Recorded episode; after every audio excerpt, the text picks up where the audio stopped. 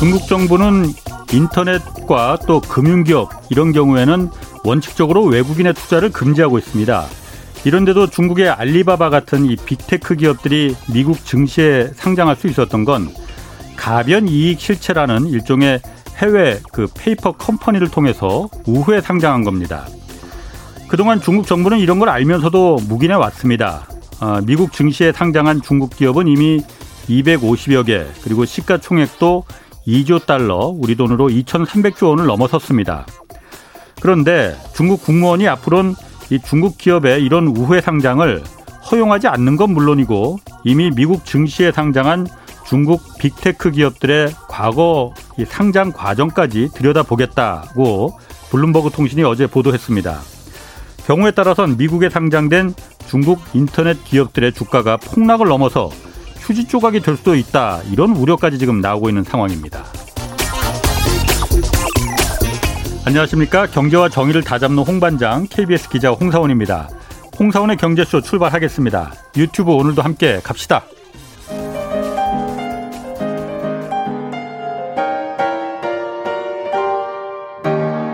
대한민국 최고의 경제 전문가와 함께합니다. 믿을만한 정보만 쉽고 정확하게 전해드립니다. 홍사훈의 경제쇼. 네, 중국 경제 오늘과 내일 좀 살펴보겠습니다. 전병서 중국 경제금융연구소 소장 나오셨습니다. 안녕하세요. 안녕하십니까? 예. 앞에 제가 오프닝에서 말했듯이 이게 그 중국 국무원이 가변 이익 실체, 뭐 영어로는 브이아이이라고 해요. 좀 어렵습니다. 이런 방법을 써서 중국의 그 인터넷 기업들이 해외 미국 증시죠. 미국 증시에 상장하는 거 이제 막겠다 했는데 가변이익 실체 이게 좀 일단 말이 좀 어렵거든요. 뭐 제가 잠깐 찾아보니까 해외에 두 개는 페이퍼 컴퍼니를 통해서 뭐 우회 상장하는 거라는데 이게 뭔가요? 일단 어, 중국의 인터넷 산업은 외국인이 투자가 되지 않습니다. 예. 근데 이제 중국의 인터넷 관련 기업들이 이제 돈은 필요하고 예. 그걸 쉽게 펀딩할 수 있는 방법이 아이피오를 하는 건데. 예. 그래서 그것에 이제 묘수를 낸 것이 이제 미국의 아이비에이들이 아이디를 내준 거죠. 예. 그래서 가변 이익 실체라고 하는 것 자체가 예. 중국 국내에다가 또 하나의 페이퍼 컴퍼니를 만들고 음. 예. 이 페이퍼 컴퍼니가 중국의 예를 들면 알리바바나 텐센트의 주주들한테 돈을 빌려주는 겁니다. 아. 그렇게 빌려주고 그 대신 예. 그 사람들의 주식을 예. 담보로 잡는 거죠. 음. 그렇게 되면 이제 유사시에 문제가 됐을 때 예. 담보권을 실행할 수가 있고 아. 그리고 이제 주식을 판다고 했을 때 맨 먼저 나한테 팔아야 된다 예. 하는 이제 콜옵션이라고 그러는데 예. 그 선매 조건을 자기한테 주게끔 하는 계약을 맺습니다. 어, 어쨌든 그렇게 해서 좀 복잡하긴 한데 그렇게 해서 하여튼 미국 증시에 상, 그렇게 하면 상장을 시킬 수가 있는 거군요. 그렇게 해서 이 실제로 기업을 지배하게 되면 상장된 것은 이제 케이만이나 비브이아이에 어. 있는 페이퍼 컴퍼니가 상장을 한 거죠. 조세 회피처에 그렇죠. 그런 페이퍼 컴퍼니를 놓고 음, 그러면 그렇게 되면은 그 일단 중국에서는 인터넷 기업하고 금융기업 같은 경우에는 그 외국인 투자, 뭐 주식 이런 거 아예 못하게 돼 있습니까? 그렇죠. 원래? 소유권을 이제 갖지 못하게 돼 있고요. 그러다가 보니까 말씀하신 그런 이제 브이아이 어. 구조라고 하는 묘한 구조를 만들어서 네. 법에 어떻게 보면 허점을 우회한 거죠. 일단 그거부터 궁금하거든요. 왜 인터넷 기업을 상장을 못하게 해놓은 거예요? 다른 데는 그러니까 다른 제조업 같은 거는 외국인 투자 가능하잖아요. 그래서 중국이 그 정보 네. 이런 쪽에 서방 세계보다 월등히 더 엄격하고 예. 더 신경을 많이 써요. 그게 이제 통제 사회이기 때문에. 예. 그래서 이제 인터넷이 대표적으로 전 세계가 누구나 접근할 수 있는 이제 통신망이기 때문에 예. 지금 뭐 한국에서 제일 큰 통신회사가 어디냐 그러면 카카오톡이 되는 거죠. 음, 음. 그렇듯이 예. 이 통제사회에서 전 세계로 바로 이게 정보가 흘러나가거나 들어올 수 있는 예. 인터넷이라고 하는 것은 이것은 이제 국가의 통제 시스템상에서 너무 중요하다고 본 거죠. 음. 그리고 이제 인터넷 같은 경우는 누가 봐도 미국이 세계 최강이기 때문에 예, 예. 그리고 뭐 중국이 지금 인터넷 강국 무슨 뭐 빅테크 기업 얘기를 하지만 그거 불과 오, 육 년 전 얘기고 그렇죠. 십 년, 예, 이십 년 전은 형편없었죠. 그렇죠. 예. 그래서 그런 상황에서 이제 미국계 이제 인터넷 기업이나 그 전 세계적인 진짜 빅테크 기업이 들어왔을 때 시장을 통째로 잃어버릴 수 있는 리스크가 있었죠. 아, 그래서 그럼 그 인터넷 기업은 외국인들이 아예 이거는 투자할 생각도 말고 지분을 갖고 있을 생각도 말아 이렇게 해버린 거군요. 그렇죠. 중국은 이제 투자를 할 수 있는 업종의 리스트가 나와요. 아. 그 리스트 안에 이제 인터넷 관련되는 산업은 투자할 수 없게끔 돼 있는 거죠. 그러면은 여태까지 알리바바나 뭐 텐센트 이런 거 미국 증시에 상장돼 있잖아요. 근데 이렇게 우회상 편법을 써서 우회상장을 했다고 하는데 중국 정부 이걸 뭐 몰랐을 리 없을 거 아닙니까? 다 알고서 묵인을 어. 했던 거죠. 왜 그런데 지금 와서 갑자기 이걸 그래서 이제 그게 결국은 이제 두 가지인데 하나는 인터넷 기업들이 너무 컸다. 예. 정부 권위에 도전할 수 있을 정도 크기로 컸다는 것이 하나 있고, 예. 그다음 이제 두 번째는 미중의 그 전쟁이 중요한 단초가 됩니다. 그래서 최근에 그 문제 단초가 디디 추싱이라는 회사인데 중국의 우보라고 그렇죠. 하죠. 그렇죠. 그래서 이제 우리는 뭐 정부가 뭐 그런 택시 뭐 공유 시스템을 그렇게 단속할 예. 필요가 있냐고 그러는데 예. 이게 국가 안보와 관계가 있어요. 예. 그래서 택시가 운행하고 있는 그 모든 데이터를 오억 예. 명의 사람들이 쓰기 때문에 예. 그 데이터를 분석을 하게 되면 예. 예를 들면 중국의 재무부에 예. 오늘 무슨 일이 있었는가도 빅데이터로 분석할 수 있어요. 그런 교통 정보로? 그렇죠. 그렇게까지 그게 데이터가 어, 다 그러고. 연결이 되어 있습니까? 그래서 예를 들면 재무부 예를 들어서 예. 산자부, 뭐 국방부 예. 여기에 택시를 거기서 몇 사람이 예. 출발했는지 내렸는지 예. 그걸 또 시간대가 어떻게 되는지 하면 아. 누가 공무원 중에서 일을 제일 많이 하고 있냐, 야근을 누가 많이 했냐 이것도 예. 다 알 수가 있는 거죠. 아, 무서운 세상이네. 그렇습니다. 그래서 위성으로 예. 예. 지도를 찍어서 위치나 건물을 잡을 수는 있지만 예. 그 건물이 뭘 하는 건물인지는 이건 알기 어렵잖아요. 그렇죠. 어. 그런데 그것이 지금 택시의 예. 그 데이터 예. 이게 들어가게 되면 그리고 택시는 누가 탔는지 신분이 예. 다 나오게 되죠. 예예. 이게 계좌를 연결해놨기 음. 때문에 그런 그 데이터를 분석을 하게 되면 예를 들어서 이제 공무원이 특정한 기관에 거기에 도대체 몇 명이 왔다 갔다 하고 몇 시에 왔다 갔다 하고 이게 다 파괴되죠. 그럼 그 건물도 정확하게 알 수가 있는 거예요. 그래서 음. 이것은 이제 국가 안보와 관련됐다고 보는 겁니다. 그러니까 그런 데이터들이 미국으로 넘어가면 유출될 수 있는 가능성이 있다고 이제 얘기를 하고 있는데 현실적으로는 사실은 그렇지는 않아요. 예. 그래서 중국은 이미 이제 그 데이터 네트워크 보안법이라는 걸 만들어서. 예. 고객 정보는 이것은 이제 해외로 나가거나 예. 이걸 유출할 수가 없게끔 만들었어요. 예. 그래서 서버 자체를 중국 안에 둬야만 이제 되기 때문에 예. 어떤 뭐 기업도 밖으로 나갈 수 없는데 이번에 지금 얘기하는 것은 뭐냐면 고객 정보 말고 예. 그 회사가 만든 모든 데이터를 이거를 중국 안에 둬라. 그래서 그게 뭐 외국 기업이든 뭐 중국 기업이든 예. 이제 그 데이터를 통제하는 거죠. 그 이제 근본적인 의미는 미중의 정보전에서 예. 이것이 미국의 워낙 강력한 이제 이 정보력이 있기 때문에 예. 그게 기초가 되는 빅데이터의 유출의 가능성, 그걸 사전에 차단하겠다고 이제 하는 거죠. 아니, 그러면은 지금 테슬라 중국에 운행하고 있지 않습니까? 테슬라에서 엄청난 양의 정보를 갖다가 생산한다면서요. 도로 정보나 이런 거. 그렇죠. 그거는 미국으로 못 갑니까? 그거는? 그렇죠. 그 서버를 중국 안에 둬야 되고 어. 그래서 거기서 만들어진 빅데이터는 중국 밖으로 유출을 못하기도 한다. 그럼 테슬라도 그거를 오케이를 한 거예요? 그럼요. 아, 아, 그 정도로 데이터를 갖다 중국에서 중요하게 생 국가 안보의 차원에서 관리하는 거군요. 우리는 그거를 중국이 뭐 정보 산업 이런 데 대해서 좀 엉터리 없다 이렇게 많이 보는데 예. 중국은 최고 지도자부터 이 당서열 이십오 번까지 국가 지도자들이 사십오 일에 한 번씩 반드시 스터디를 해요. 어떤 스터디를? 그래서 이제 국가의 중요한 프로젝트에 예. 관해서 네네. 지금 최근 한 사 년 동안에 거의 한 백사십 배 가까운 스타디를 해요. 사십오 일마다 예. 매일. 그 스타디 중에서 보면 빅데이터에 관한 스타디를 최고 지도자부터 당세일 이십오 번까지가 예. 했어요. 예. 그리고 그걸 그냥 넘기는 것이 아니라 바로 정책으로 연결을 해서 예. 실제적으로 정책을 만들고 시행을 하는 거죠. 예. 그래서 서방 세계 어떤 나라가 이 랭킹 일 등부터 이십오 등까지가 한 달 반마다 스타디를 하며 예. 그리고 그런 이제 스타디 내용에 보면 빅데이터, 에이아이, 예. 블록체인, 뭐 지재권 음. 이런 것들을 다 스타디를 해요. 그렇군요. 그래서 이제 이게 중국이 서방 세계 우리가 알고 있는 것보다는 중국이 데이터 관리, 정보, 네트워크 여기에 이게 엄청나게 신경 쓰고 있고 거기에 굉장히 센 내공을 갖고 있다는 거죠.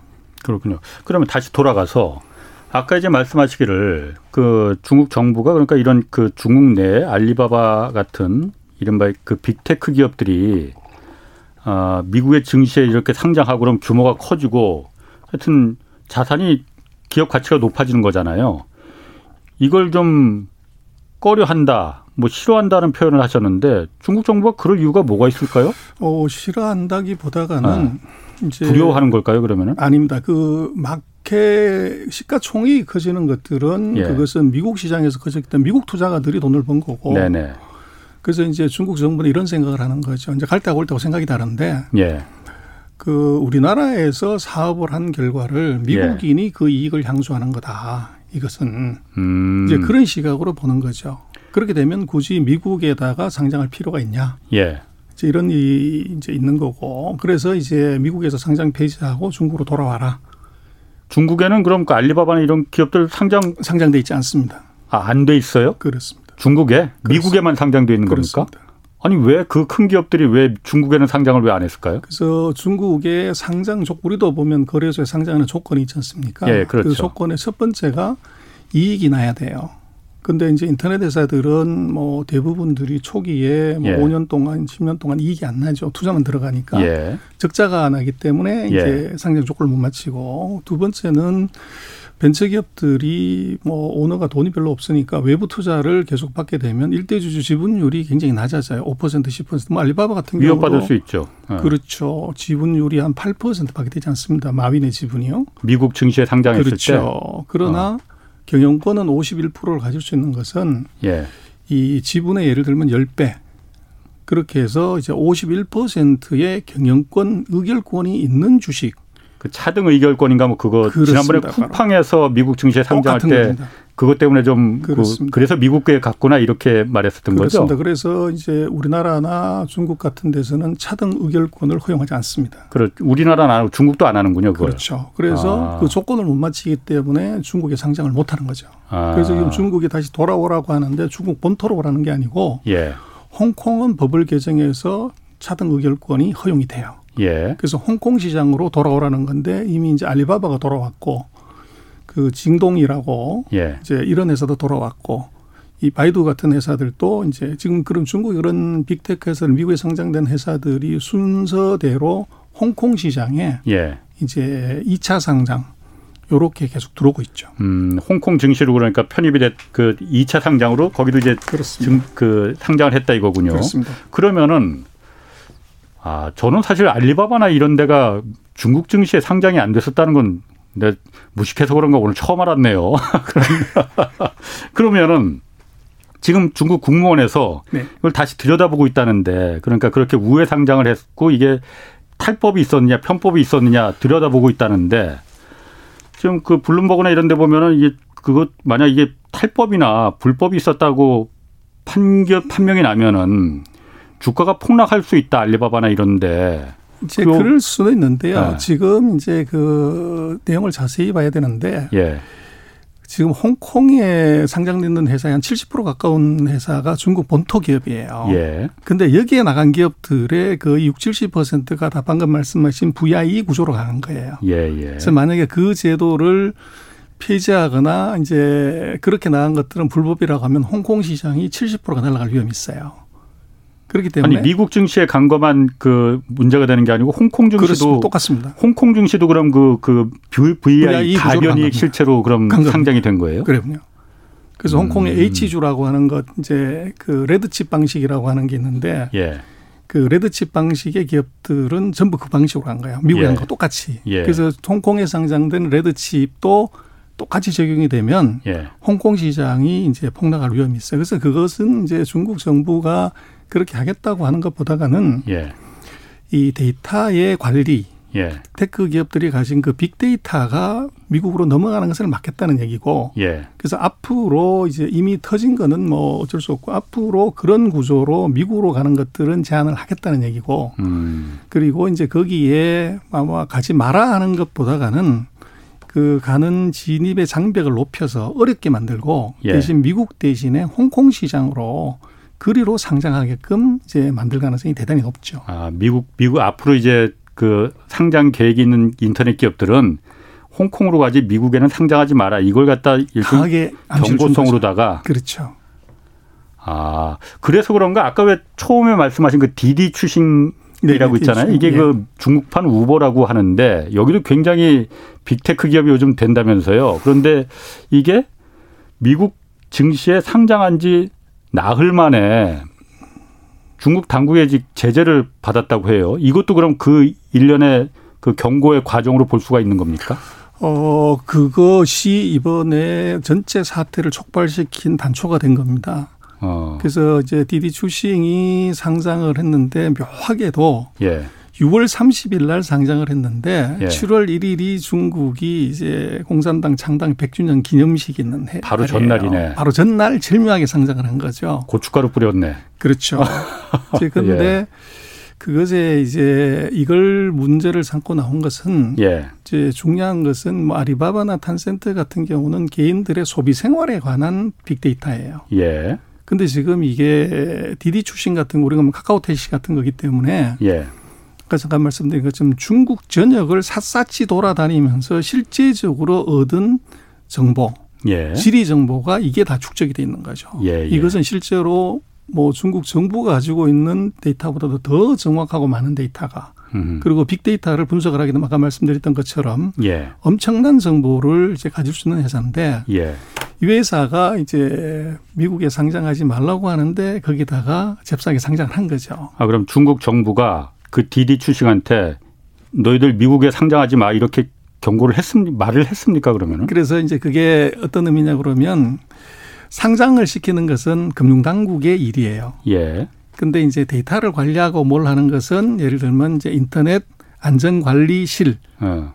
이 부서의 일이에요. 예. 그래서 인터넷 관리하는 부서에서는 이것은 미국으로 가는 것은 문제가 있다고 경고를 한 거죠. 그런데 음. 문제는 음. 제가 볼 때는 금융당국하고 예. 인터넷 당국하고 서로 공조가 안 됐던 거예요. 안 맞았네. 그런데 이제 금융당국은 예. 요건만 맞으면 상장을 하는 것도 지금까지 해왔기 때문에 예. 이것이 지리정보 문제가 유출된다고 하는 것은 자기네 소관이 아니었으니까 예. 예. 이걸 승인을 했던 거죠. 아. 그래서 거기에 이제 공조가 안 되는 바람에 예. 이건 상장을 했고 또 디디 같은 경우는 왜 그렇게 상장을 빨리 했냐 예. 하는 이유는 첫 번째는 구월 일일부터 중국은 이제 네트워크를 관리하는 중요한 법 말고 데이터 안전법이라는 것이 발효가 돼요. 데이터 안전법. 그렇죠. 그게 네. 이제 더 아까 말씀드렸던 네트워크 보안법은 고객 정보만 이것은 국내에다가 음. 보관을 하라고는 건데 예. 이 데이터 안전법은 회사가 생산하는 모든 빅데이터를 중국에 둬라. 아까 말씀하신. 더 엄격한 예, 이제 예. 규제가 들어오게 되면 당연히 그렇게 되면 기업 가치 평가에 마이너스가 나오게 되죠. 예. 아. 그래서 이걸 이미 알고 있었고 그다음에 이제 디디 추싱의 그 씨이오 공동 창업자, 예. 씨에프오 중요한 멤버들을 보면 전부 이게 골드만삭스, 모건 스탠리, 미국의 아이비 출신들이에요. 아하. 그래서 이제 정광석화처럼 상장을 시킬 수 있는 이 능력을 가지고 있었고 예. 그리고 이걸 이제 홍콩에 상장을 하면 뭐 될 건데 왜 미국을 갔냐. 예. 그래서 홍콩에 태평을 해봤더니 우리는 시가총액 한 팔백억 정도 쳐줄 수 있다. 예. 이렇게 했는데 아, 아. 미국의 이제 아이비들은 천억은 우리가 받아줄 수 있어. 예. 이렇게 얘기를 한 거죠. 예. 그런데 지금 문제는 디디 같은 경우 적자가 나요. 흑자가 나지 않습니다. 최근 음. 삼 년 동안. 그런데 예. 홍콩의 투자가들 뭐 입장에서는 적자나는 회사에 대한 평가가 아무래도 낮게 되죠. 그런데 음. 작년에 우버가 미국에 상장을 했어요. 예. 똑같은 모델이고 아하. 적자 여전히 나는데 그런데 예. 우버는 주가가 한 팔십 퍼센트 올라갔어요. 예. 그럼 이제 미국에 상장하게 되면 그런 구질구질한 음. 설명할 필요 없고 이건 우버와 같은 회사야. 그런데 그렇죠. 우버보다도 더 좋은 게 우버가 한 십억 불을 투자해서 중국에 들어왔다가 다 털리고 예. 지분까지 이제 디디 추싱한테 팔고 나간 거죠. 그럼 음. 미국에서 마케팅은 우버를 뒤통수 친 회사다. 그렇게 되면 밸류에이션이 월등히 더 높을 거라고 그렇겠네요. 본 거죠. 아. 그런 요인 때문에 미국에다 상장을 했는데 예. 그걸 이제 시간이 지나고 나서 봤더니 데이터 당국에서 보니까 예. 이게 간 거죠. 그래서 금융당국 것은 절차상에 하등 문제가 없어 사인을 해줬는데 예. 이 인터넷 관리하는 쪽에서 놓고 보면 거기 가면 안 되는데 그래서 음. 이제 사후적으로 불러서 이제 조치를 하는데 거기에 먼저 하는 것은 뭐냐면 앱을 모든 이제 그 스토어에서 내려라. 음? 그게 무슨 말이에요? 앱을 내리라는 게 무슨 말이에요? 그래서 이제 우리도 그렇지만 카카오 택시 타려고 하면 네. 카카오 앱을 가동시키잖아요. 그렇죠. 네. 그 앱을 핸드폰에서 다 지우라는 겁니다. 강제로? 그렇죠. 그래서 이제 그게 이제 우리도 오해가 있는 것이 그렇게 하면 택시 못 타는데 문제는 이거 가입한 사람이 사억 구천만 명이고 예. 택시 운전하는 사람이 천오백만이에요. 예. 엄청난 교통 대란이 일어날 수가 있는데 어. 그게 아니고. 아니 아무리 중국 정부라도 그렇게까지 할 수가 있는 거예요. 그래서 우리는 이제 그렇게 많이 나왔지만 그게 아니고 예. 신규로 가입하는 사람들 그 사람들이 앱을 다운받지 못하게끔 요거를 아. 없애라. 아. 그래서 기존에 사억 구천만 명은 기존에는 앱으로 택시를 연입할 수가 있는 거죠. 그러니까 새로 받지는 못하게. 그렇죠. 그러니까 그 앱스토어에서 지워버리라는 거군요. 그렇죠. 그래서 그게 이제 난리가 났고 그것 때문에 네. 미국에 상장된 중국의 빅테크 기업들 주가 폭락을 하는 일이 벌어졌는데 그래서 이제 그것의 의미는 뭐냐 그러면 중국은 예. 이 네트워크가 안전한지 안 하는지를 점검하고 난 다음번에 가입자를 받아라. 그렇다 그러면 그 기간 중에 받게 되면 지금 불안정한 시스템에서 받게 되면 이 가입자들이 위험에 처할 수 있기 때문에 예. 이 안전성 검증이 끝날 때까지는 신규로 가입자를 받지 말라는 차원에서 한 건데 그거를 좀 세게 해버린 거죠. 앱을 다 지우라고 하는 것처럼. 그러게요. 그래서 강하게 정부의 의지를 이제 보여준 네. 겁니다. 그래서 이것은 이제 그 규정에 보면은 그 워킹데이로 삼십 일 내에 예. 위법이나 이제 뭐 불법이나 이런 위반이 있었는지를 판정하게 돼 있어요. 예. 그래서 육 주 뒤에 예. 이제 이것은 재개할 건지 말 건지. 그리고 이제 그게 플러스해서 조금 더 사태가 엄중하면 이 주 더 연장할 수 있다. 그래서 예. 대략 한 팔 주 정도, 지금으로 치면 대략 한 구월 십팔일 주 정도까지, 그까지는 신규 가입자를 받을 수가 없는 거죠. 야, 그렇다고 해도 이게, 어, 우리 같은 시각에서 봤을 때는 솔직히 좀 이해가 안 가거든요. 아무리 중국이 공산당 그 정부라 하더라도 민간 기업에 그 앱을 갖다 내리라는 거는 뭐 육 주간이라 하더라도 문 닫으란 얘기나 마찬가지일 것 같은데. 아, 그렇죠. 신규 가입자. 아, 그러니까 신규 가입자라는 거 더 이상 그러니까 기존 가입자들만 운영 영업을 하라는 거 아니에요. 그런데 문제는 아. 중국에 이제 십사억 인구가 있지만 예. 거기서 실제로 택시를 타고 다니는 사람들은 애들 빼고 어르신 빼고 음. 나면 뭐 그렇게 많지 않죠. 아, 이미 가입할 사람은 다 가입했다 이거군요. 그렇죠. 거의 아. 오억 명 가까운 인구니까. 예. 아, 그럴 수는 있겠네. 신규로 아. 가입하는 사람들의 숫자가 사실 예. 별로 크지가 않고 예. 그걸 이제 제재를 하는 중요한 이유는 두 가지인데 하나는 아까 말씀드린 것처럼 이 빅데이터가 첫 번째 미국으로 넘어갔냐 안 넘어갔냐 상장하는 예. 과정에서 예. 실사를 하게 되거든요. 예. 그 실사를 하는 과정에서 이제 미국 아이비 쪽을 통해서 이 자료가 넘어갔냐 안 넘어갔냐를 이제 하나 봐야 되는 거고 예. 두 번째는 이 상장을 하게 되면 예. 그 여러 가지 공시를 하게 돼요. 예. 그럴 때 예를 들면 이제 디디 추싱 같은 경우는 네트워크 장비라든지 뭐 이런 통신 장비를 사게 되죠. 예. 그랬을 때 큰 금액이 되면 그걸 공시를 하게 되면 이게 어느 회사에서 산 건지를 공시를 하게 된다고요. 예. 그렇게 되면 예. 이제 조금 더 뭐 이제 음모론적으로 생각을 하면 예. 예전에 하웨이가 이제 그 백도어를 심어가지고 예. 미국의 정보를 뺀다는 것처럼. 예. 서방 세계에도 그러면 이제 전 국민이 다 타고 있는 이 이제 아. 그 국민 카카오 택시 예. 이 장비를 파는 회사한테 압력을 넣거나 또는 간접적으로 거기다가 스파이 칩을 심을 수 있다는 거죠. 그럼, 소프트웨어를. 음, 예, 예. 근데 이제 지금 같은 경우 아. 이게 비상장일 때는 중국의 디디 추싱이 어떤 장비를 쓰는지 어떤 장비를 사는지 어떤 걸 운행하는지를 서방이 알지, 미국이 알지 못한다는 거죠. 그래서 음. 상장을 하게 되면 공시를 해야 되는 문제가 있기 때문에 예, 예. 네트워크에서 그 정보를 빼나갈 수 있는 위험성이 있을 수 있다. 예. 그리고 지금 음. 이 과정에서 빅데이터가 넘어갔을 수 있는 가능성이 있는가. 예. 이거를 이제 체크를 해보겠다는 거죠. 아. 야, 그런데 제가 이 만약 그 중국의 빅테크 기업의 오너라고 하면은 이게 중국의 그 정, 중국 정부가 이렇게 사사건건 그 뭐 좀 해보려고 하면은 맞고 그러니까 끄떡하면은 영업 방해 영업 방해나 마찬가지잖아요. 쉽게 말하면은 그렇게 하는데 중국의 인터넷 기업들이 뭐 좀 해봐라 해봐라고 막 키워도 지금 부족 그 시원찮을 판인데 정부 당국이 이렇게 사사건건 막가 나서면은 이거 클 수가 있겠나 그런 생각이 드는데. 두 가지로 네. 볼 수 있는데요. 중국은 작은 것은 놔주고 큰 것만 잡는다. 예. 이런 말이 있어요. 그래서 예. 중국은 새로운 서비스나 기술이 들어오면 이거는 이제 규제 샌드박스를 확실하게 이용을 합니다. 예. 네 마음껏 한번 해봐라. 음흠. 그래서 이것이 일정한 규모 이상이 되면 그때부터 제재를 들어가는데 예. 지금 중국의 그런 이제 각종 인터넷 서비스는 예. 이전에 중국에 없었고 또 이게 갑자기 커졌기 때문에 중국 당국 입장에서는 이거를 키워야 되겠다고 하는 사이에 얘들이 세계에서 일 등 할 정도로 커져버린 거죠. 음, 그러네요. 그래서 네. 이게 이제 그 중국의 그 기준으로 봤을 때 이것은 규제를 해야 되는 규제 샌드박스를 치워버려야 되는 단계에 이미 도달했다는 것이고 예. 두 번째는 중국 인구가 십사억인데 예. 예를 들어서 이제 텐센트 같은 경우가 큐큐라고 하는 메신저하고 위챗이라고 하는 우리 같은 카카오톡 같은 예, 예. 두 개의 가입자 수가 대략 한 십육억 명이 넘어요. 예. 그렇게 되면 거기서 있는 엄청난 데이터들을 국가는 알지를 못하는데 예. 그 기업은 이미 그걸 다 갖고 있는 거죠. 그렇지. 알바바 예. 마찬가지로 이제 그 전자상거래 사이트라든지 또 알리페이라고 그 핸드폰 결제 시스템 두 개를 합쳤을 때 가입자가 십사억 명이에요. 예. 그 데이터를 기업은 갖고 있지만 정부는 갖고 있지 못하다는 거죠. 그래서 네.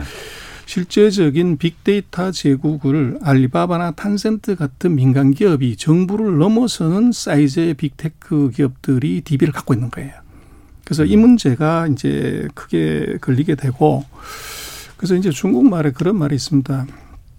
중국 기업들의 띠가 뭐냐. 띠? 그래서 소띠, 뭐 어, 쥐띠 예. 그랬을 때 뭐 제가 중국에서 그 일하고 공부할 때 들은 아. 농담인데 중국 기업인의 띠는 개띠다. 개띠. 그 개가 이제 도그가 아. 아니고 예. 크랩. 아 옆으로 가는. 달 두 개 달려있는 아, 예. 개띠다. 그런 농담을 해요. 그래서 저는 이제 외국인이니까 그게 무슨 말인지 어. 잘 못 알아듣는 어, 거죠. 왜? 그래서 어. 저 뭐 있어야. 그랬더니 예. 개띠가 어디냐. 그랬더니 예. 웃으면서 이제 예. 그 기억하는 친구가 얘기하는 게 그 정말로 팡시에라는 게 개인데 예. 개는 삶으면 어떻게 되는지를 아냐. 그래서 빨갛게 되지. 그랬더니 그거를 다시 찬물에 집어넣는다고 해서 다시 색깔이 돌아오냐. 음. 안 돌아온다는 거죠. 예. 그래서 중국은 한번 당국에 이제 찍히게 되면 어. 개하고 똑같은 신세가 된다. 아, 한번 찍히면은. 이제 한번 삶은 개는 다시 못 살아나는 아, 거죠. 예, 예. 그래서 이제 중국 기업인들의 입장에서는 굉장히 이제 정부를 그 조심하게 되고 예. 또 이제 그래서 중국에서 일 등 하지 마라. 일 등 하면 이제 다친다. 그래서 이 등에서 가면 괜찮은데. 그래서 예를 들면 이번 같은 경우도 보면 알리바바를 혼냈지. 어. 벌금 때리고 덕점 그렇죠. 때렸는데 텐센트는 맞습니다. 예. 좀 내버려뒀고. 예. 그리고 지금 이제 얘기하신 디디 추싱 같은 경우도 공유 자동차에 일 등 하는 회사예요. 예. 그런데 이 등 하는 회사는 손본 게 없어요. 예. 그래서 아까 말씀드렸던 중국은 전략적으로 이제 뭐 싸움할 때도 센 놈 한 놈은 패라 이런 것처럼 예. 그 상징적인 가장 큰 놈만 손을 보면 남은 자동으로 알아서 기는. 그래서 그걸 정확하게 이제 활용을 하는 거죠. 알아서 기는 그게 사실 무서운 말인데 그럼 기업에 무슨 혁신이 일어나겠습니까? 그걸 북돋아 줘도 지금 부족할 판인데. 그래서 이제 그게 우리가 중국을 바라볼 때 여러 가지 생각을 하게 되는데 문제는 그렇게 규제를 하고 뭘 하고 하는데도 예. 지금 알리바바나 텐센트나 징동이나 음. 뭐 이런 회사들이 예. 가입자 수 세계 일 등, 예. 매출액 세계 일 등. 그리고 지금은 예전에는 우리가 실리콘밸리에서 있는 비즈니스 모델을 전 세계가 베끼고 중국도 그걸 베꼈단 말이에요. 그런데 예. 지금 같은 경우는 중국에 있는 비즈니스 모델 중에서 실리콘밸리에 없는 모델이 많아요. 예. 오히려 이게 더 커진 거죠. 무슨 얘기냐면 미국이 한 삼억 이천 인구인데 예. 중국이 이십사억 인구지만 중국의 인터넷 모바일 인터넷 가입자 수가 십육억 오천에 핸드폰 가입자 수가. 예. 그러니까 미국의 거의 네 배 되는 가입자들이 있다가 보니까 여기서 전혀 미국이 상상하지 못하는 비즈니스 모델이 마구 튀어나오는 거죠. 예. 그래서 그게 이제 우리가 조금 오해하고 있는 부분이 중국은 창의성이 없는 나라고 새로운 비즈니스 모델이 없는 나라고 아까 말씀하신 것처럼 예. 정부가 규제하는데 브이아이이 구조라는 걸 만들어가지고 음, 음. 해외에다 상장시킬 정도로 기발함이 있는 거죠. 예. 그리고 이제 그 비즈니스 모델 자체를 놓고 보더라도 인터넷에서 모바일에서 예. 지금은 이 메카가 실리콘밸리가 아니라 중간춘입니다. 아니 그러니까 지금까지는 그렇게 해서 이 규제 샌드박스를 다 풀어 니들이 알아서 다 한번 뭐든지 해봐. 놔뒀으니까 지금 알리바바도 나왔고 텐센트도 나왔고 디디 추싱도 나왔고 그랬는데 지금부터 이제 일 등을 소장님 말 표현대로라면 잡아 팬 거 아닙니까? 다른 이 등, 삼 등들이 알아서 길하고 이 등, 삼 등들이 뭔가를 혁신을 하려고 하겠느냐 이거죠. 지금까지는 그렇게 해서 일 등들이 나와서 혁신을 했지만. 어, 충분히 일리가 있으신 말씀이에요. 그런데 아. 이제 뭐를 좀 봐야 되냐면 결국은 알리바바든 텐센트든 이건 중국 안에 있는 회사고 예. 그 대상들이 이제 십육억 오천만의 핸드폰을 가진 사람들을 대상으로 한 비즈니스예요 지금. 그런데 예. 이제 지금 중국 같은 경우는 왜 이제 누가 봐도 이것은 굉장히 과격하고 기업들에 대해서 이제 어떻게 센 규제를 확 한 건데. 당연히 그렇죠. 그런데 중국이 보는 관점은 그랬죠. 예. 여기 잡아놓은 고기가 어디 가지는 않는다. 알리바바를 세게 규제를 하면 이 등, 삼 등이 수혜를 보는 것이고 텐센트를 규제하면 디디를 주식을 규제를 하면은 예. 외국 기업이 들어와서 먹는 게 아니죠. 그래서 파이 나누기는 어차피 안에서 나누어지는 것인데 거기서 이제 정부의 의도를 강하게 심는데 이제 의도가 있어요. 음. 그래서 이게 유출 그 다른 외국 기업이나 이런 기업들이 와서 그 이 파이를 먹어가는 게 아니라는 게 하나 있고 두 번째는. 예. 왜 이런 데이터 관련되는 것들 플랫폼 기업들이 이렇게 세게 규제를 하냐면 제가 볼 때는 그것은 미중의 전쟁을 대비하는 겁니다. 음, 앞으로 데이터에서 붙을 거라 이거죠. 그렇습니다. 그래서 그건 맞, 맞, 미국이 맞을 것 같아요. 지금 얘기하고 있는 무역전쟁에서는 중국이 별로 밀린 게 없어요. 예. 최근 이 년 반 동안 이제 뭐 무역전쟁을 했지만 그렇죠. 음. 뭐 서방 언론은 트럼프의 완성, 시진핑의 완패라고 얘기하지만 완성했다고 그러면 트럼프가 당선됐겠죠. 그렇죠. 그래서 이게 무역에서는 별 힘을 못 썼는데 그 예, 이유는 예. 뭐냐 그러면 제조업에서 전 세계 미국과 중국을 비교를 하면 제조업은 중국이 미국이 일 점 칠 배예요. 예, 예. 수출은 음. 일 점 오 배예요. 예. 자기보다도 일 점 오 배, 일 점 팔 배 더 큰 놈하고 붙어서 미국 이기가 현실적으로 어려워서 그게 그렇죠. 안 된 건데 예. 문제는 이제 중국의 아주 치명적인 아킬레스건이 두 가지가 있어요. 예. 그게 바로 금융하고 인터넷입니다. 이 서비스에서는 치명적으로 약한 거죠. 예. 그래서 지금 뭐 알리바바 텐센트 얘기를 하지만 그것은 만리장성의 이 테두리 안에서 자기네끼리 하다가 보니까 거기서 일 등 한 거지. 예. 아마존이 들어왔다. 구글이 들어왔다고 해도 되냐? 이거 완전히 다른 스토리라는 거죠. 음. 그래서 중국이 지금 두려워하는 것은 미중의 전쟁이 벌어졌을 때 미국이 반드시 요구할 것은 서비스 시장 개방이고 예. 그 서비스 시장 개방에서 아킬레스건은 금융하고 인터넷 시장입니다. 음, 음. 그러면 그전에 중국 안에서 대비를 해야 되는데 그러려면 예. 기업들을 경고하고 워닝하고 예. 또 이게 정보가 밖으로 유출될 수 있는 것들을 법적으로 제한을 만드는 것이 예. 이게 답이라고 보는 거죠. 아. 그래서 아까 말씀하신 기업을 옥죄고 이렇게 해서 그 부가 유출이 되거나 없어지거나 이렇게 되면 이것은 바보짓인데 예. 그게 아니라 자기 파이 안에서 외국이 들어와서 먹을 수 있는 파이는 전혀 없는 상태에서 자기네가 원하는 대로 훈련시키고 트레이닝시키는 그런 측면이 있다고 봐야 됩니다. 그러면은 그 부분 제가 좀 물어볼게요. 중국 공산당이 그렇게 하는 거는 중국 산업의 인터넷과 금융 그 산업의 안위를 위해서 그런 겁니까? 아니면은 중국 공산당의 안위를 위해서 하는 겁니까? 두 가지 다죠.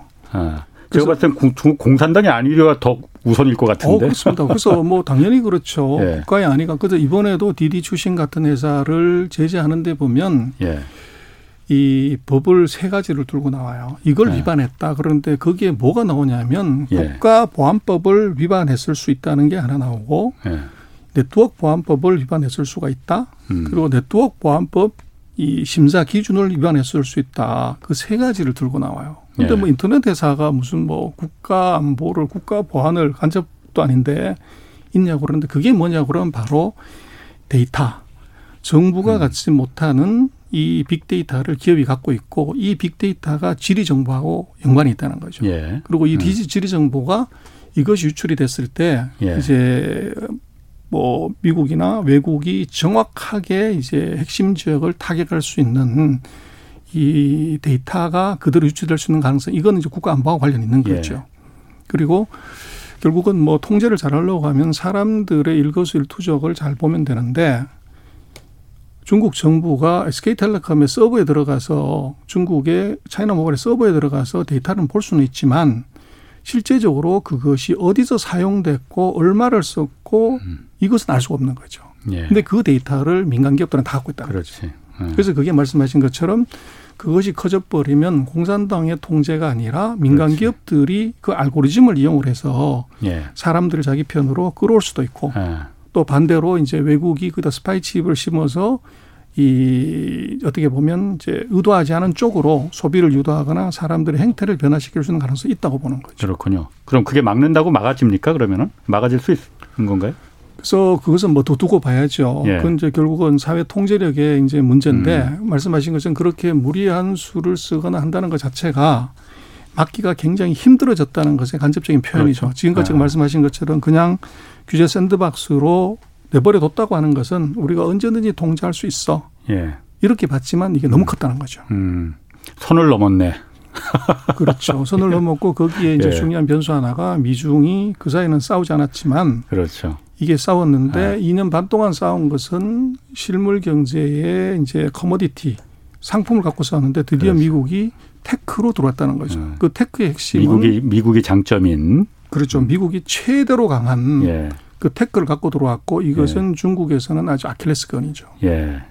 그러면 뭐 요거하고 좀 별개지만은 트럼프는 왜 자신들의 미국의 장점인 기술을 갖고 중국한테 싸움을 걸지 않고 오히려 중국의 장점인 무역 상품을 갖고 왜 걸었을까요?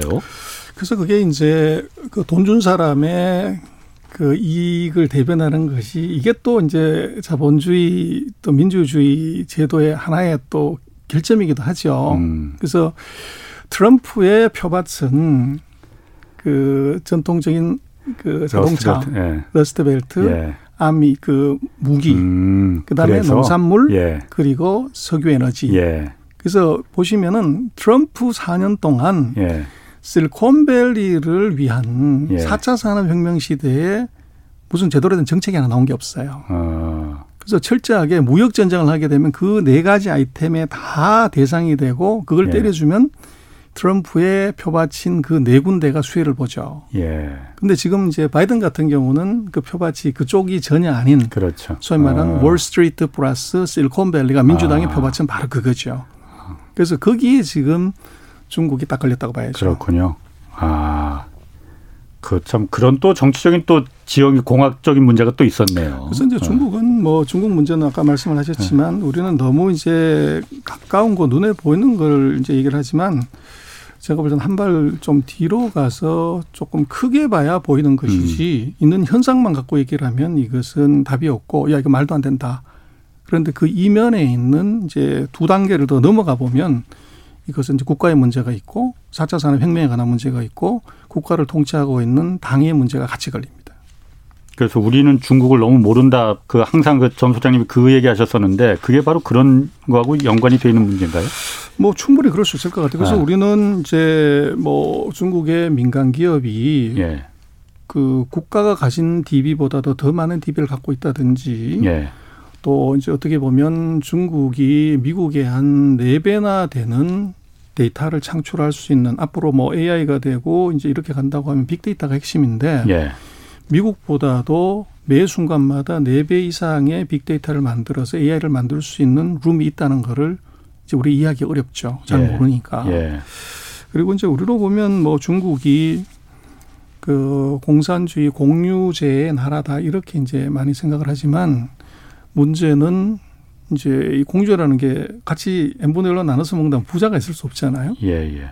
근데 지금 중국의 일 위 부자가 전 세계 부자 랭킹 팔 위 정도 합니다. 칠 위, 팔 위를 왔다 갔다 해요. 음, 음. 아니, 사회주의 국가에서 부자가 있다는 것도 웃기지만 어떻게 그 부자가 한국의 일 위 부자가 한 육십 위에서 팔십 위 그 사이 왔다 갔다 하는 중국의 예. 일 위 부자는 팔 위. 칠 위에서 팔 위에서 어. 왔다 갔다 한다는 게 말이 되냐.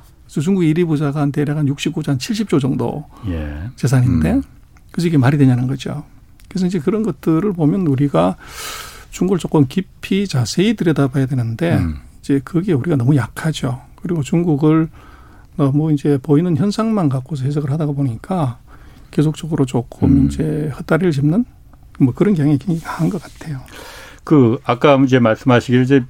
트럼프에 이어서 지금 그 바이든 행정부 시절 들어서 이제 더 그 미중 간의 패권 전쟁이 치열해진다라고 해서 기술을 갖고 이번엔 붙었는데 좀 요란할 것 같고 치열할 것 같았었는데 지금 보면은 중국이 그 입은 타격이 사실 뭐 반도체 외에는 별로 없는 거 아닌가. 오히려 중국이 미국에 수출하는 게 한 오십 퍼센트 가까이 늘었다고 그러던데요, 오히려? 그렇습니다. 그래서 어. 이게 이제 아이러니인데, 예. 그 첫 번째는 이제 중국을 제재하기 어려운 이유가 두 가지가 있는데, 하나는 월마트 이펙트고요. 또 하나는 애플 이펙트예요. 예. 그래서 월마트 이펙트와 애플 이펙트. 그렇습니다. 그래서 아. 월마트가 뭐 우리로 치면 뭐 한국의 이모마트처럼 이제 대표적인 이모마트가 그냥 이마트지 뭐. 근데 예. 월마트에서 판 물건의 사십칠 퍼센트가 메이드 인 차이나라는 거죠. 아, 그렇죠. 그렇겠죠. 어. 그래서 거기에 어. 이십오 퍼센트 보복관세 때리면 예. 삼억 이천만 명이 쓰는 거대한 이제 일상용품을 음. 이것을 전 세계 최저 가격으로 대량으로 공급할 수 있는 나라가 있으면 대박인데 없으면 예. 이게 이제 자충수가 된 거죠. 예. 음. 이런 의미가 하나 있고, 두 번째는 반도체 말씀하셨고 기술을 제재하면 뭐 제일 쉬운 것은 반도체를 스톱시켜버리면 미국은 완전히 이길 수 있죠. 예. 뭐 중국은 핸드폰, 노트북, 디지털 티비, 뭐 서버, 에이아이 아무것도 못하게 되니까 칩을 예. 못 하는데, 근데 문제는 그 이전에 무슨 문제가 먼저 생기냐면 전 세계 시가총액 일 등, 미국 시가총액 일 등인 애플의 주가가 폭락을 해버리는 거죠. 아. 그래서 애플은 아이폰, 아이패드, 아이패드를 전부 중국에서 박스콘이라는 푸스캉이라는 회사에서 만들어오죠. 예. 그럼 거기서 반도체를 수급을 못하게 되면 애플이 매출액이 삼분의 일 토막 나는 불상사가 생기죠. 그런데 예. 미국도 지금 그렇지만 전 세계 반도체를 그 소비를 하는 거 보면 육십이 퍼센트를 아시아가 써요. 음, 예. 그 육십이 퍼센트 중에서 거의 팔, 구십 퍼센트를 중국이 씁니다. 그렇죠. 예. 그러니까 이게 생활의 이 예. 반경이 우리가 너무 겹쳐져 있기 때문에 예. 반도체를 기술을 갖고 봉쇄를 해버리면 중국이 바로 악소리가 나지만 예. 이게 그전에 자본시장이 미국의 자본시장이 이게 내려앉아 버린다는 거죠. 아. 그래서 바이든 정부는 굉장히 신중하게 예. 그리고 지금 얘기하고 있는 기술전쟁은 바이든이 얘기하는 것은 트럼프하고는 다르게 굉장히 정묘하게 예. 정밀하게 들어가는데 그것의 핵심 의미는 서플라이 체인이에요. 예. 중국을 당장 끊게 되면 미국도 다치기 때문에 그렇지. 서서히 목 졸라서 이것을 이제 죽음의 길로 가게 하는 것은 공급망을 차단하는 거죠. 예. 그게 이제 음. 동맹을 통해서. 그래서 뭐 중국이 얘기를, 미국 얘기를 하지만 반도체 생산의 십이 퍼센트밖에 중국이, 미국이 안 해요. 네. 그래서 이것을 막으려고 하면 장비, 재료, 소재 이걸 하고 있는 나라와 반드시 동맹을 해야 되는 거죠. 예. 그래서 들어가는 것을 서플라이 체인을 차단하는 것이 미국의 진짜 의도고 음. 그것은 일 년 만에 되는 거 아닙니다. 그래서 지금 얘기는 하고 있지만 구체적인 액션 안 하고 있는 이유는 그것이 그렇다고 해서 미국이 포기한 전혀 그렇지 않다는 거죠. 그래서 동맹국들, 핵심 기술을 가진 기업들을 계속적으로 설득하고 중국으로 이제 가지 못하게끔 막는 브로킹하는 작업을 진행하고 있다. 그래서 뭐 지금 같은 경우는 우리도 그렇습니다만 집권하고 일 년 차에 뭔가를 해야 되긴 한데 예. 문제는 코로나는 변수가 있죠. 예. 그래서 지금 이걸 막거나 이렇게 하면 좋기는 한데 그것이 바로 미국 기업들의 매출에 타격을 주게 되죠. 예. 뭐 중국의 반도체 같은 경우도 장비 회사들도 사십 퍼센트 삼십 퍼센트를 중국에 팔고 있는데 이게 그렇죠. 스톱이 됐을 때 바로 매출액이 사십 퍼센트 줄어버리면 고용이나 주가에 영향을 미치기 때문에 예. 이 어떻게 보면 조금 시간을 가지고서 이제 가는데 그 사이에 소위 말하는 탑라인 윗선에서의 합의를 지금 보고 있는 거죠. 음. 그래서 각 나라의 대통령들 이제 국가 지도자들하고 먼저 합의를 보고 그렇게 되면 이제 실무자들하고 이제 밑으로 단기적으로 내려오는데 예. 지난번 같은 경우는 트럼프는 반대였죠. 자기가 직접 가가지고 때리고 대신 지도자는 그렇지. 뭐 이게 그래서 트럼프하고 바이든의 전략이 달라서 그렇지 음. 지금 이 전쟁은 폭풍전야 이제 그렇게 봐야 됩니다. 지난번에 출연하셨을 때 그런 얘기 제가 인상 깊게 들었거든요. 그러니까 동맹을 얘기하셨어요. 동맹을 통해서 미국이 같이 중국을 그 뭐라고 할까요? 좀 고립시킨다고 할까? 그런데 중국의 경제 규모가 미국을 추월하지 않더라도 한 구십 퍼센트 정도 선까지만 가면은 동맹의 균열이 생기고 배신자가 나올 거다. 피보다 진한 게 돈이다. 그런 얘기 하셨거든요. 네.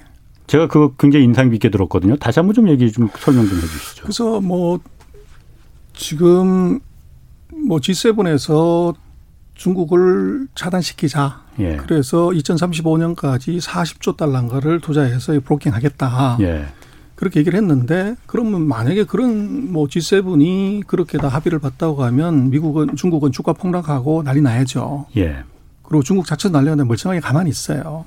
음. 이유는 결국은 이것이 임기가 뭐 일 년, 사 년 남은 대통령들이 모여가지고 얘기를 한들 예. 앞으로 십오 년 뒤에 뭐가 일어날지 그건 알지를 음. 못하는 거죠. 예. 이제 이게 실제적으로 액션을 하기가 굉장히 어려운 점이 있고 예. 지금 그럼 누가 돈 내려고 그럴 때 이거 예. 돈 내기 어렵다는 겁니다. 그래서 예. 문제는 이제 중국 같은 경우는 제가 볼 때는 바이든 대통령이 굉장히 중요한 것이 지금 같은 추세로 가게 된다고 그러면 뭐 질문제도 있습니다만은 뭐 이천이십구 년, 이천이십팔 년에 경제 규모에서 중국이 미국을 추월하는 불상사가 생길 수가 있고 예. 이걸 이제 자초시키냐 못하냐는 것이 바이든의 일인 것 같아요. 네. 그래서 바이든은 역사의 위인이 될 수도 있지만 음. 역사의 죄인이 될 수도 있는 미국으로 보면 그래서 중국을 자초를 못 시키면 중국이 미국을 추월하게 되는 단초를 제공한 대통령이 될 수도 있는 거죠. 예. 그렇게 되면 미국의 입장에서는 바이든 대통령 입장에서는 이것은 어떤 수를 쓰더라도 중국을 음. 사 년 내에 자초시켜야만 하는 예. 그런 이제 전략을 짜겠죠. 그래서 이제 그게 결국은 문제인데 그 돈 앞에는 다 약하죠. 예. 그래서 돈 준다고 그러면 이제 그리고 지 세븐 해가지고 그 난리 치면 얼마 전에 보면 중국이 다시 또 유럽하고 같이 시진핑하고 정상회담을 합니다. 음. 거기서는 우리가 투자해 줄게 이렇게 얘기를 하죠. 그럼 예. 거기에 마크롱부터 시작해서 독일의 이제 메르겔 다가 예. 이제 웃으면서 화답을 하죠. 음. 그래서 이 국제관계에서는 돈 안 되면 동맹은 의미가 없고 돈 예. 되면 이것이 이제 적도 손잡는 것인데 예.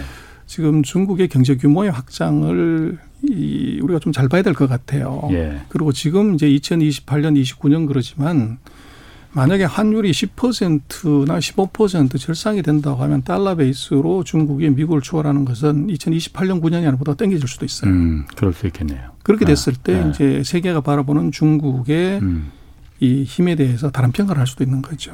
음. 그래서 뭐 우리는 뭐 미국과도 잘 지내야 되고 또 우리가 뭐 우리 무역수지적자의 팔십육 퍼센트를 중국에서 벌기 때문에 중국하고 어떻게 이제 우리가 경쟁하면서 또 우리 이익을 국가 이익을 잘 지킬 것인가 이거를 진짜로 머리 터지게 연구를 해야 되는데 우리가 사실은 중국의 변화나 이것에 대해서는 우리가 조금 겉만 보는 경향이 좀 강하죠.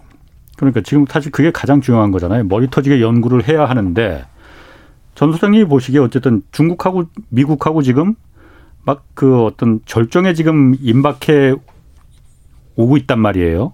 한국이 우리 입장에서는 좀 어떤 전략, 뭐 누구한테 붙느냐 이걸 말하는 게 아니고 그런 그렇습니다. 저차원적인 게 아니고 어떤 전략을 좀 취해야 됩니까? 그래서 이제 우리로 놓고 보면요. 지금 아. 미국이 기술로 중국을 자초시킨다고 하는 사실은 핵심은 반도체예요. 예. 근데 반도체는 공장 하나 짓는데 이 년 걸리고 돌리는데 삼 년 정도 가야 공장 하나를 세팅할 수 있어요. 예. 그래서 중국을 반도체로 자초시킨다고 하는 제가 볼 때는 반도체 사이클 두 번에서 세 번 정도 지나가는 예. 십이 년에서 적어도 팔 년에서 십이 년 정도 시간이 필요해요. 예. 근데 그 기간 사이에는 제가 볼 때는 한국은 꽃놀이패를 질 것 같아요. 음. 미국은 자기 동맹이 들어오라고 그렇죠. 이제 오퍼를 할 거고 예. 중국은 브로킹 되기 때문에 한국과 손을 잡아야 되는 어떤 형태로든지 주파를 던질 거라고요. 예. 그래서 그 꽃놀이패를 우리가 어떻게 할 거냐 하는 것이 예. 아마도 이제 다음 정부의 엄청난 그 과제로 오겠죠. 예. 그래서 제가 볼 때는 우리가 너무 이제 한국이 미중 관계에서 우리가 중간에 끼어서 다친다고 하는 측면에서 보는 것보다는 예. 오히려 좀 냉정하게 보면 예. 미중이 서로 편가르기를 하고 있고 예. 특히 기술에 관련되는 부분에 있어서는 이것이 이 손을 잡아야 되는 파트너 중에 하나로 한국이 굉장히 중요한 그래서 뭐 바이든이 얘기한 것처럼 반도체하고 배터리인데 예. 이 두 분야에서 한국이 절대 빠질 수 그렇죠. 없는 포지션에 들어와 있어요. 예. 그래서 제가 볼 때는 첫 번째 자신감. 예. 두 번째는 이제 우리가 이 미중의 관계에서 우리 이익을 극대화하는 쪽이 어딘지를 예. 이걸 냉정하게 판단하고 액션을 해야 되는 거죠. 근데 너무 우리가 음. 이게 미국한테 뭐 터지면 어떡하지? 중국이 보복하면 어떡하지? 음. 이런 측면은 제가 볼 때 떠나야 된다고 봐요. 수세적으로 볼 필요 없다 이거죠? 그렇죠. 아. 그래서 예를 들어서 그런 거죠. 반도체를 우리가 공급을 안 한다고 하면 전 세계 반도체 칠십 퍼센트 음. 우리가 공급하는데 거기서 십 퍼센트만 주는 거죠. 오늘 시간이 안 돼서 다음에 또 듣겠습니다. 아, 지금까지 전병서 중국경제금융연구소 소장 함께했습니다. 아이고 오늘 시간이 모자라서 미안합니다. 자 오늘 여기까지 하겠습니다. 지금까지 경제와 정의를 다잡는 홍반장 홍사원의 경제쇼였습니다.